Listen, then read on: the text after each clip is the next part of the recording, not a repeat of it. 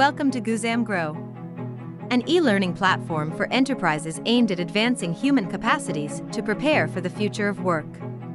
Whether you're an administrator or a trainee, we've got you fully covered. Here at Guzam Grow, we make learning as easy as one, two, three. Are you ready to grow for the future of work? Here's a glimpse of what you will be looking forward to on the topic precautions for safe transfer.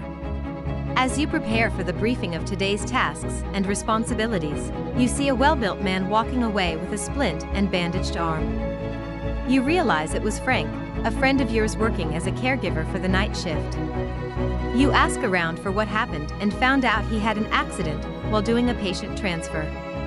You try to recall the knowledge you learn and ask yourself, okay, what were the precautions of safe transfer that I learned about? In this episode, we are going to discuss the following 1. What are the steps in reducing the risks of injury from a transfer? 2. How to prevent musculoskeletal disorders. As you already know, certain risks can injure you or the patient. Throughout our healthcare history, precautions have been developed for both the safety of you and the patient under your care. Here are a few things to remember to ensure safety during patient transfer. 1. Communicate with the patient consistently.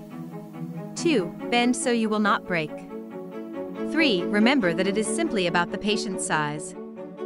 4. Use proper tools and equipment. Interesting, huh? There's still a lot to learn at Guzam Grow.